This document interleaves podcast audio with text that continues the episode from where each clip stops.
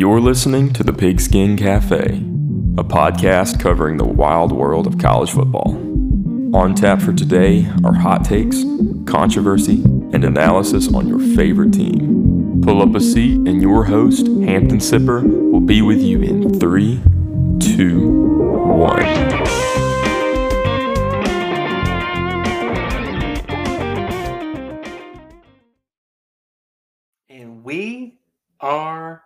Back. Welcome back into the Pigskin Cafe. My name is Hampton Sipper, and I will be your host this evening, guiding you through our college football week six preview. And who better to join me tonight than the correspondent at large himself, Graham Haney. Graham, how are we doing tonight, man? Doing good, Hampton. I know something uh it's kind of crazy. I've seen you twice in the past like week and a half. What always enjoy doing that. You know, you're in South Alabama, I'm in Nashville. Just those paths don't always cross very easy, but it's always good to see you. Always good to chat with you. And uh, we do it every week, but it's just kind of more fun to do it in person. So that's the news of the week. I got to see Hampton Sipper twice. So if you're in the chat, go share Hampton Sipper some love. Absolutely. And I mean, for most people, if you see me two times in a week, that would make your year. I mean, so I, uh, it was good seeing you too, Graham. I, appre- I appreciate it. And, uh, we had, a- we had a good time. That was why we weren't on last week is Yep. because crazy week at work. And then, uh, me and my buddy Tyler went to the Miami Dolphins and Cincinnati Bengals game, made a pit stop in Nashville on that Wednesday night, and then kind of headed up on Thursday. So, getting a pod in was almost near impossible. But we are back this week, and we're going to recap the week five of college football, give a few takeaways on that. Then we're going to talk about Tennessee versus LSU, Mississippi State versus Arkansas, Texas versus Oklahoma, FSU versus NC State, Auburn versus Georgia, and then quickly at the end, because we all know who we're going to pick, Alabama versus Texas A&M. Forgot to put that one in the chat, Graham, but we'll All right. give a quick little score prediction to end the show tonight. But I wanted to kick it to you real quick, man. Week five was fun. Kind of got into conference play. Alabama Arkansas was a really fun game. Auburn LSU was a, an entertaining one. Uh, Georgia went on the road to Mizzou, had a little bit of uh, turbulence. Was down. T- they were down ten. Was what kind of grammar expert am I? They were down ten in the fourth quarter, came back and won that game. What was your biggest takeaway? We do it every week from college football week five. Yeah, my biggest takeaway, I'm going to the Big 12, which is something where uh, you know lots of teams are are leaving, coming into the Big 12. So I mean, lots of just turnover there. And I mean, a name that's really exploding on the coaching carousel is Lance Leipold at Kansas. I mean, I think my biggest takeaway is that uh, the best team in the Big 12 is not a is not a- a power team, and by that I mean it's not a uh, dynasty program in Blue Texas, blood. in Oklahoma. Yeah, blue blood's the right word. Baylor, who won the Big 12 last year, it seems like a three team race. And I mean, I might be speaking too early, but Kansas, Oklahoma State, TCU, those three teams have looked impressive Mhm. to the first uh I guess five weeks of college football. So man, I think that's my biggest takeaway is that this is the year of the underdogs. I, I think that's you know kind of my biggest takeaway out of the Big 12. Lance Leipold is being rumored for every vacancy that's out there. TCU absolutely throttled Oklahoma. If you watch that game, it was it was honestly embarrassing that Brent Venables was coaching for Oklahoma. Mhm. The defense was non-existent. And so that meets up to a good matchup this week where I think college game day is going to be there Mhm. for Kansas and TCU, both undefeated, both ranked.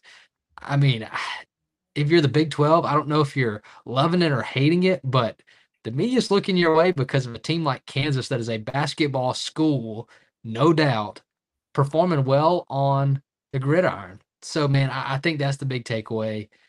With all the you know craziness going on in college football, that Kansas, Kansas is undefeated, TCU is undefeated, and Oklahoma State is undefeated. Man, all these teams have exceeded the eye test. And I think that's kind of honestly all you can say about you know about college football through week five because a lot of teams haven't matched up with you know their best teams yet. Rivalry week hasn't come along, So, man, I, I think that's just what you got to you know value in the first you know five weeks is the eye test, and you know several teams have failed it. Oklahoma started off the year well, but had two bad weeks in a row. Mm-hmm. You know, but Oklahoma State, TCU, Kansas taking over the Big Twelve. They will not miss Texas and Oklahoma as they transition to the SEC. Hampton, what's your big takeaway uh, from this past week in college football? Well, I want to touch on the Big 12 really quick because I think that is an excellent point that you made about how the traditional blue blood programs in Texas and Oklahoma aren't at the front of the Big 12 right now. I mean, they're, I think I saw a stat, there are four Big 12 matchups this weekend. The only one featuring unranked teams is the Red River shootout between Texas and Oklahoma. I mean, that mm-hmm. is shocking. I didn't have that on my bingo card Mm-mm. going into the year, but that's the beauty of college football. Any program, anywhere, if you hire the right coach, if you develop and recruit good players, you can go to prominence. You can become a prominent program, become the storyline for the first half of the year. I mean, Kansas under Leipold, like you mentioned, I know they haven't beat anybody that's a juggernaut, but this is Kansas, guys. They were Yeah. losing to FCS teams a couple years ago, and Yeah. under Leipold and Jalon Daniels, who's been really impressive to start the year, they're five and zero. They're welcoming in a Sonny Dykes team um, in TCU that has also looked really good. I mean, Explosive. that Oklahoma TCU game, like you said, Graham, it was over by halftime, and But halftime, I'd say it was over by the end of the first quarter. It, And- what, what was it like? I mean, I, I think it was halftime in every other game, and it was just the end of the Mhm. first quarter. That's how many points were like were scored. It was like Mhm. thirty something to ten, maybe. It was. I mean, it was Yeah, it was honestly blowout from the beginning. It was bad. And I think that game, especially Oklahoma's defensive performance, we all know Brent Venables can coach defense. Yes. To me, that shows how bad Lincoln Riley left the, the defensive talent cupboard Mhm. in Norman, Oklahoma, because that shouldn't happen no matter who they're playing. I mean, because Brent Venables at Clemson had an elite defense year after year after year, and they had good talent there, especially along the defensive front, but never to like probably the level of an Alabama or Georgia, Ohio State type program. And for him to get embarrassed like that is very eye opening, and I think kind of speaks to uh, Lincoln Riley a little bit. But very impressed with the Big 12. Oklahoma State deserves some love too, Graham. Go on the road to Baylor, win 33 25. Spencer Sanders has really elevated his game to another level. Is playing really good to start off the year. So couldn't agree with you more and thought that was an excellent takeaway by you on week five. My quick takeaway is I'm going to go down to the Southeastern Conference and talk about Ole Miss Kentucky. Thought that was a really interesting game. Really interesting game. So the spread on that was Ole Miss was favored by six, welcoming in Kentucky, and I was very surprised by that because I thought Kentucky was the better football team. I actually picked Kentucky, Yeah. due to them going on the swamp week two and winning that game, in a game that I picked Florida to win, coming off that Utah victory, and they came into Oxford and played a really good game. Levis, um, I thought was a little bit uneven at times, especially with the O line Mhm. not always holding up in protection. Um, he had a couple turnovers that proved to be very costly. One that honestly should have been a targeting call. Um, and I'm not I'm not a fan of that rule, Mhm. but there's no doubt that he got targeted on his first fumble. The second one, you got to get rid of the ball. You got to either step up or get rid of the ball in that situation. Not really an excuse for that, but Ole Miss's defense has been very impressive to start off the year. I don't think they're a top 10 unit in the country by any stretch of imagination, but they played that Kentucky run pretty stout and they limited the Kentucky vertical threat. Now, Barion Brown, who is a really impressive true freshman, speed guy, good in the return game, good when you get the ball in his hands, get him some open space. Other than that, Ole Miss kind of stifled um, Mhm. that Kentucky offense, even with the return of Chris Rodriguez, who we texted pregame and talked about how big that was. Yeah. And I was very impressed with him. Ole Miss was able to run the ball in Kentucky well, and Jackson Dart made enough plays. Now, shout out to my guy, the Wizard, who me and him joked. I mean, I think Jackson Dart half the passes he throws are interceptable balls. Yeah. I mean, like he he throws them right in the defense, and the, somehow he doesn't have he didn't have ten picks in that game, but he still at times he shows you that talent, that upside that he has. And I think kind of as the season goes along, that team could kind of get on a roll and be really dangerous when November comes around. So I think both those teams are very, very good. Um, I real my opinion of either one hadn't really changed. Maybe Ole Miss has gone up a little bit in my eye. I still very much revere Kentucky. Yeah. Even though I don't after that game, I don't think Kentucky has a chance to beat a Georgia type Mm-hmm. team mm-hmm. just because I don't think they can attack vertically enough, especially with their O line issues. But really good game. It was a great way to kick off the opening slate at 11 a.m. And I think both teams have very bright, very bright futures, um, kind of going down the middle stretch of the season. So with that, Graham, if we don't have anything else to recap for Week Five, let's look ahead to Week Six, man. Now this weekend is a dang good slate. Now last weekend was too, but there's some matchups on here that really are intriguing and can't wait to break them down with you. Let's start with Tennessee traveling to LSU, playing at 11 a.m. Very interesting game. Tennessee's riding high. The hype train is on them. And LSU's coming off a win where they barely beat Auburn on the road, but still came down, came back from being down 17 to nothing and showed a lot of heart, showed some guts and some resiliency. What do you make of this Grant this game, Graham? Do you see um, the LSU Tigers getting a their big signature win under Brian Kelly, or do you think Tennessee kind of keeps the momentum going? Yeah, I, I know that the you know game with Auburn was a, a barn burner, was a close the whole way through. And you know, some people are like, oh, Auburn's so bad. But I do think it's a fairly good win in the fact that it was Brian Kelly's first true road test against another SEC program. And Auburn's not gonna just, you know, bend, you know, bend down and, and let you just take it from them. They're gonna put up a fight, and they did. And so I, I think that was good momentum for LSU coming into this game.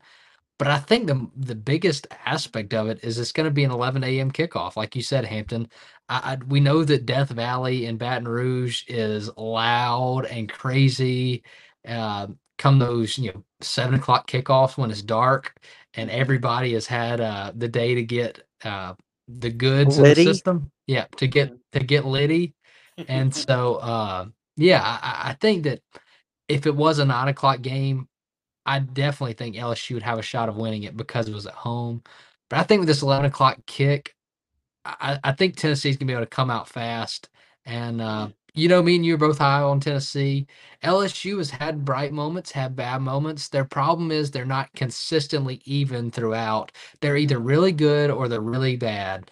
And so I just don't think that uh, LSU coming off a win like that against Auburn, where they had to kind of use more than they probably expected to, uh, to be able to take on a team like Kentucky and uh, Kentucky, Tennessee, um, and that high-powered offense. That's not where LSU is strong. They're strong on defense. They want you to make it a one-score game, and then they'll have a chance. Um, and that's the players that Brian Kelly has uh, at LSU right now. Don't know what what type of recruiting he wants to do, but you know Tennessee just has you know a lot of pieces that are dangerous for uh, LSU. I just think that's the key of the game. I think Hendon Hooker uh, at 11 a.m. is probably going to be better than uh, Jayden Daniels at uh, at 11 a.m. in Baton Rouge. But you never know. It, it is Death Valley, so anything can happen. Hampton, what do you think about that? I agree with your analysis. Um, there are a few things that I kind of want to point out about this game that I think we need to keep in mind. Number one, I could see this being a trap game for Tennessee, and I say this because what what's next week? Alabama, Tennessee. Yeah. And I could see Tennessee peaking a little bit toward that game and it kind of this game not catching them by surprise, but I mean, it's college football. It's natural for some teams to kind of look ahead to an opponent. And Yeah. Tennessee had beat Alabama in 15 years. So I could see that being a little bit of a factor. Mhm. Now, beyond the external things that we can't really quantify or qualify, I do think it's interesting that LSU last week they did beat Auburn, but I don't even think they amassed 250 yards of total offense. I mean, Jayden Daniels threw for like 80 yards. Yeah. Um, they didn't run the ball very effectively. I mean, they won that game because Auburn kept turning the ball over. Yeah. Uh, I mean, Robbie Ashford threw for like 350 yards on this um, LSU defense, and they won because of turnovers. And I think Tennessee's offense is much better than Auburn's. Yep. And I think they're going to be able to kind of get a little momentum going into that matchup next week. I think they can exploit that LSU defense. And then for LSU on offense, Jayden Daniels kind of came out of that game against Auburn hurt. He was a little hobbled. And you and I both know, Graham, if his legs are not available to him, he's not the same player. And even mm-hmm. with his legs available to him, I don't think he's a top tier quarterback in the SEC because he very much relies on if something's not there to be able to scramble. And I don't think he can consistently beat you from within the pocket. So I don't think Tennessee's defense is stout. I don't think they're all that great. And LSU might have some success running the ball on them. But in the end, I think Tennessee's more talented. They have the better quarterback, and their offense will exploit that LSU defense. And I've got Tennessee in one closer than the experts think. Yeah. So we both got Tennessee on this one. Yeah, and you got to remember Tennessee's coming off a bye a bye week, that so too. they're going to mm-hmm. be rested. They're going to be healthy, and I, I, think that gives them the edge as well. LSU, tough road opponent, um, but I just yeah. I think, and like you said, we both agree on it. Tennessee has too many pieces on offense. Their scheme's too good, and uh, you know if you can't really move the ball against Auburn, you're going to struggle against lots of other teams in the SEC. Um, mm-hmm. But a win is a win, however you can take it. But uh, we think Absolutely. this one's going to go to Tennessee. And I'm very last note. I'm very interested to see if Cedric Tillman, the stud receiver from Tennessee, plays in this game. They mm-hmm. didn't really need him against Florida. I mean, they still put up a bunch of a bunch of yards, a bunch of points against Florida without him. But he adds a different dimension to that offense. So I'll be very curious to see if he suits up this week or they wait another week and get him back for that big Alabama game. Let's move on to honestly the most sneaky, interesting matchup of the weekend. Two teams we were very high on in the preseason who have kind of proved us right and kind of proved us wrong a little bit. Arkansas traveling to Starkville, Mississippi to play the Mississippi State Bulldogs. Mississippi State coming off a win against Texas A&M where they dominated Arkansas coming off a loss to Alabama where Jalen Milroe comes in the game and scores 35 points. And I mean, you kind of lead that game. Alabama dominated for the majority of that game, other than the third quarter.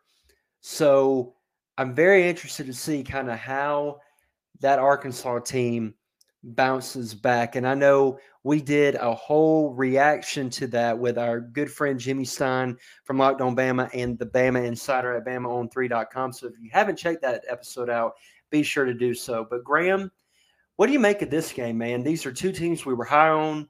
Like I mentioned, coming into the year, Mississippi State being our dark horse team. Do you think they get it done at home and give Arkansas surprisingly their third SEC loss? I think they do. I mean, short and simple. I think they do. Ham, to me and you were both high on Arkansas uh, to begin the year, and they've got they've got good pieces, but the defense is concerning. And the fact they're really awful against the pass. If they don't sack you, you're gonna make plays to the, like through the air. And what does Mike Leach like to do? Throw the ball. So man, I, I think it's a it's it's a really poor matchup for Arkansas. I think Mississippi State's a place where the defense is always underrated. If mm-hmm. it's not, if, if they're not, you know, winning elite games, then they're always going to, you know, underrate Mississippi State's defense.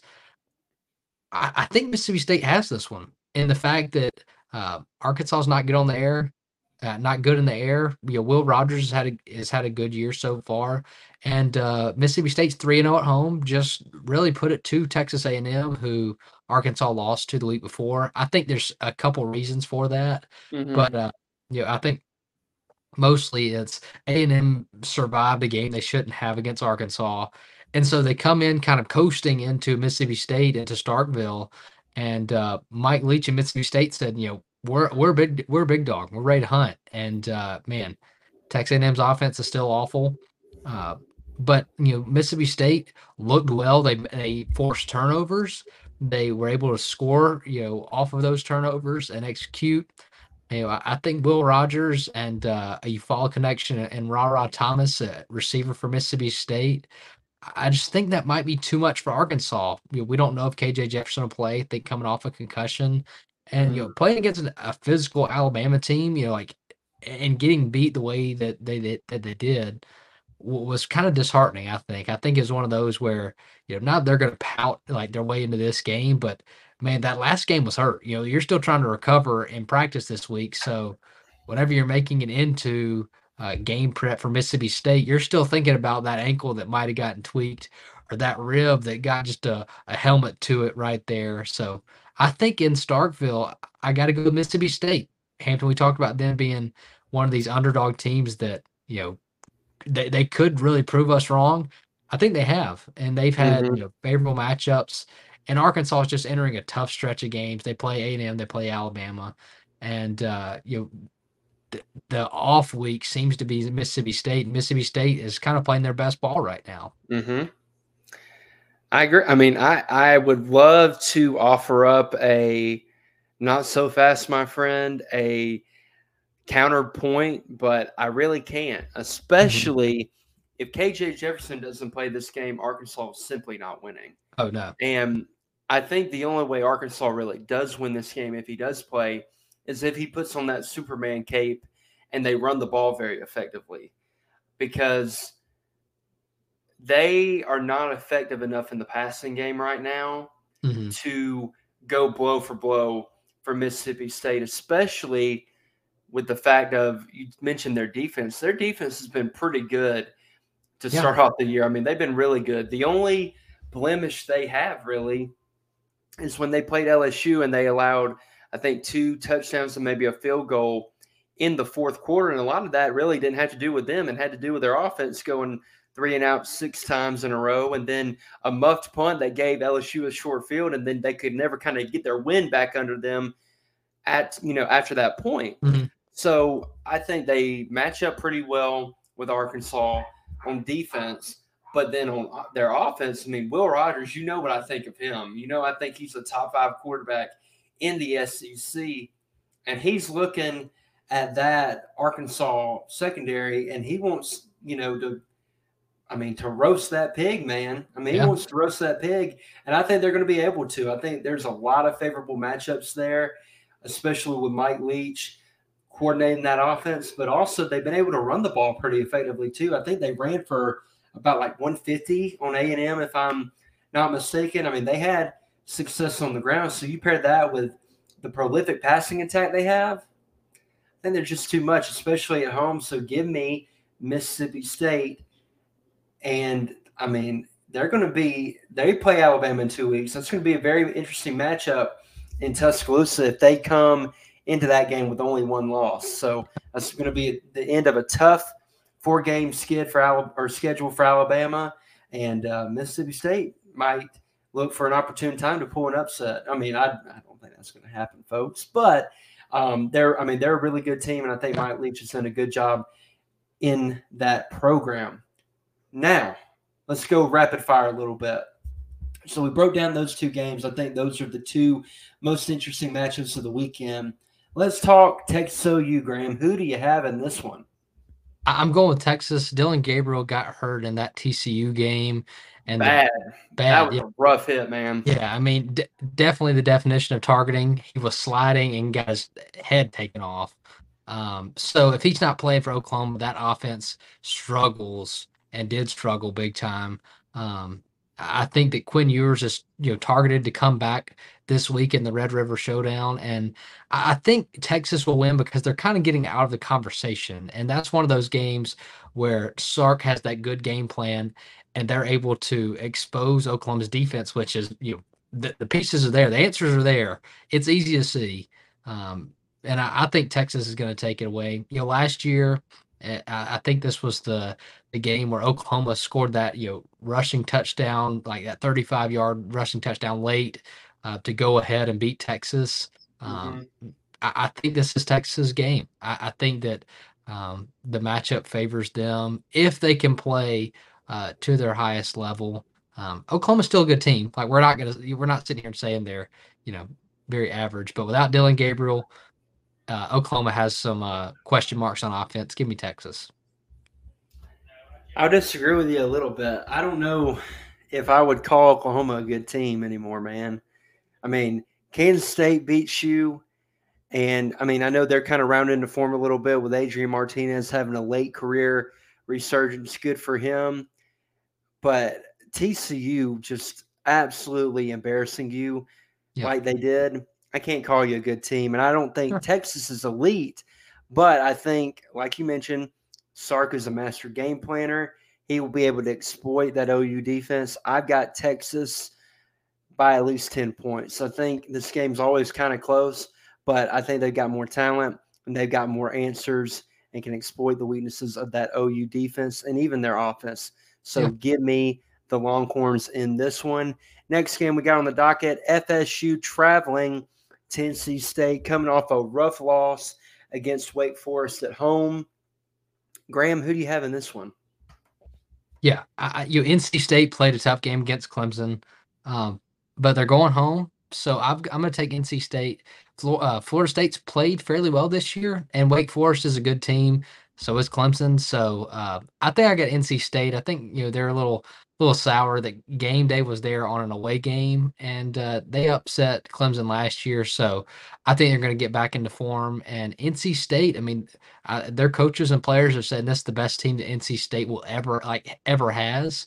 Um, really? yeah, that's what they've been saying. So um, I got to go with NC State. I think the home crowd's going to make a difference, and uh, I think this will be the really you know, not the first road test for Florida State because they did play in New Orleans, but you played if, Louisville on the road yeah, on Friday night. Yeah, but a, a Saturday night crowd of NC State Wolfpack fans, I got to go with NC State. But I think it's going to be a close one. I think that Florida State is uh, not better than people you know, give them credit for because I think they've gotten enough credit.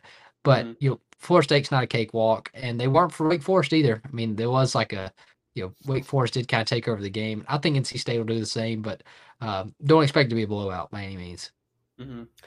I'd agree with that. I'd love to pick Florida State here. Um, I've been very impressed with the job Norvell has done this year. Jordan Travis has taken another step in his third year of starting, but I think that FSU is missing some guys on defense. Apparently, two key contributors along that defensive front. I think that's going to hurt them. I'm not sure if they're back for this week or not, but I think NC State, like you said, have a sour taste in their mouth after Clemson kind of dominated them uh, for the most part, was very much in control of that game behind the home crowd. Devin Leary at quarterback. Give me NC State. Auburn, Deep South's oldest rivalry, traveling to Athens, Georgia. Georgia coming off a very disappointing performance, really a disappointing two weeks where they've showed some chinks in the armor. That defense hasn't been all world like everybody thought. I mean, they look kind of beatable. Um, Missouri had a good game plan of kind of taking away the tight ends and making Stetson have to make plays elsewhere. Um, and Georgia's O line and running game are very much lacking but they're coming home. They're welcoming in Auburn, who's limping into this game. I think their center said that they think they can dominate Georgia, which bold strategy there, Cotton. Hope it pays off for you. Don't want to give them any ammo. Yeah, I mean, you're in no position to talk, but I get, I don't, I, I'm speechless to even talk about why that center would say that, but here we are. So they're traveling in. Do you think Auburn has any chance to keep it within 30? They might can keep it within 30 because Georgia's, I mean, Georgia has really stalled on offense the past two weeks. And, you know, they, they beat Kent State. And I don't really, I'm not really going to factor that game into much. Georgia has nothing to play for against Kent State. Kent State has everything to play for. Missouri is an SEC opponent, but Georgia's far more talented. Um, Missouri's than, a bad football team. Yeah. They are I mean, a bad football team. Yeah, you in the SEC you expect good units with elite players, and Missouri has a few. To say they're elite players is not probably true. Really good players, but their units on offense and defense are not good. No, I agree with you on that side. Um, but it was an odd game uh, at Mizzou in Columbia, so you got to factor that in just a little bit. Um, but this is kind of becoming not a rivalry anymore, in my opinion. Like it's been twenty, it's been since 2017 since Auburn beat Georgia, and so and that was the second, or that was um the yeah the first time where they blew them out. That's right. Yeah. Yep. And so I mean, you could make the argument for several other rivalries in the SEC, mm-hmm. um, but I, I just think you know not many people on Georgia's team or Auburn's team were around then. So the expectation is for Georgia to dominate Auburn, and I think they will. I, I don't think it's going to be a 30 point blowout. I think Auburn probably covers that spread because that's a lot of points for an SEC team. You know, and Auburn is still an SEC program.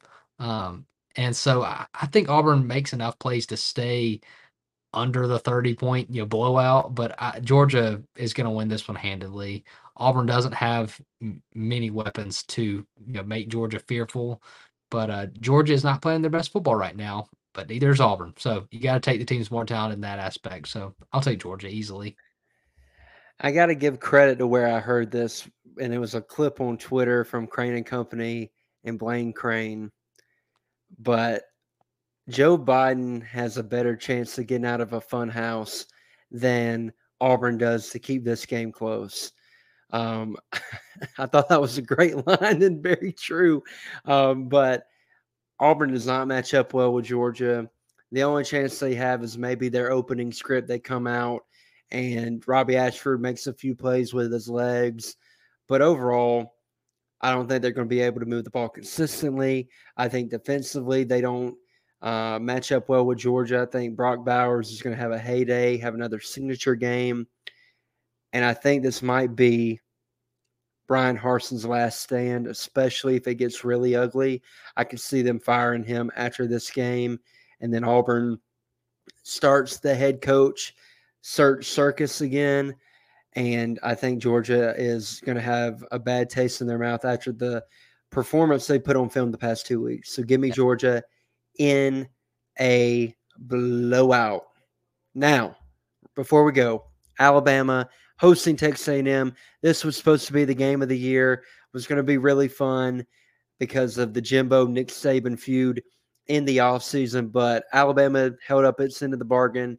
Jimbo, well, he did not. So, Graham, what's your score prediction? I know you're going to pick Alabama, even with Jalen Milroe playing, or if it's Bryce Young playing.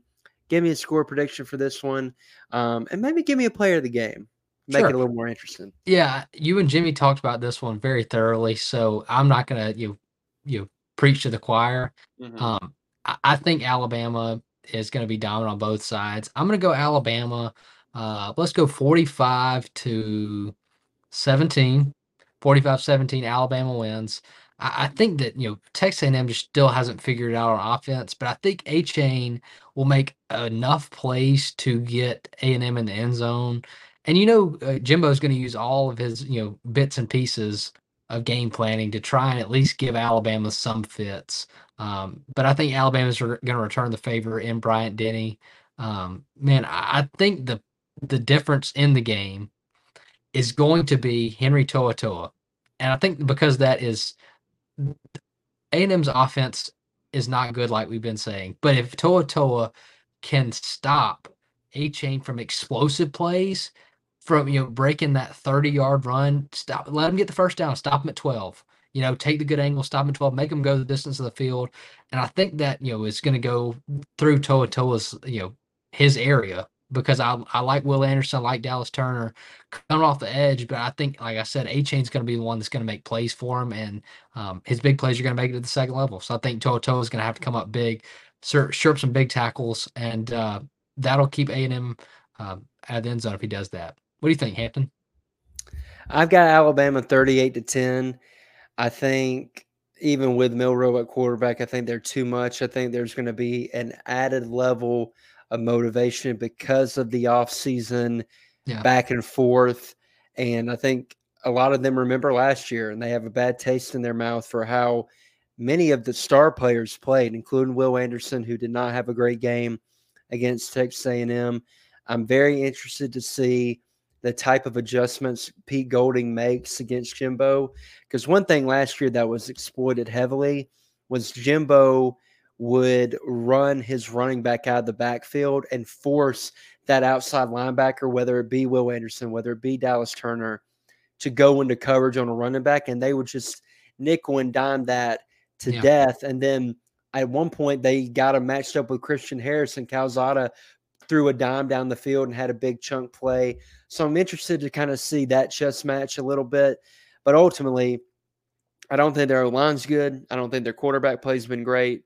And other than Achane on that offense, I don't think they have a difference maker beside mm-hmm. maybe Evan Stewart, who has a lot of promise, but I don't think he has shown that he is this incredible receiver to this point. And then defensively, they're going to make Alabama throw the ball, make Jalen Milroe become a passer, but ultimately, I think he's going to be able to do enough through the passing game to really – really blow this game open. I'm hoping for a 59 to nothing mm-hmm. 2014 style yeah blowout. I would love that. But I'm going to go 38-10. Alabama wins and they head in to Tennessee 6 and 0 facing the Tennessee Volunteers. They will also be they'll be 5 and 0 because they're going to have, you know, they've had their bye week. Yeah. And that game is going to be mighty mighty interesting especially if Bryce Young cannot play in that mm-hmm. game. But we'll talk about that next week. Graham, it was a pleasure having you join me tonight. Talk a little college football week six. This is your first time listening to the Pigskin Cafe, we appreciate you joining us so much. Please hit that subscribe button. Ooh, I butchered that. This subscribe button. Leave us a like, leave us a comment, and hit that notification bell. Be sure to follow us on Spotify and Apple Podcast, along with our social media platforms at the Pigskin Cafe, where you can see reels from our show, polls, and any other pertinent information that we have going on there. We will be back next week to recap week six. Graham, we're halfway through after this week. Can't believe it, but we'll be back to recap week six and look ahead to week seven. But the Pigskin Cafe is closed for now. Until next time, chew on that.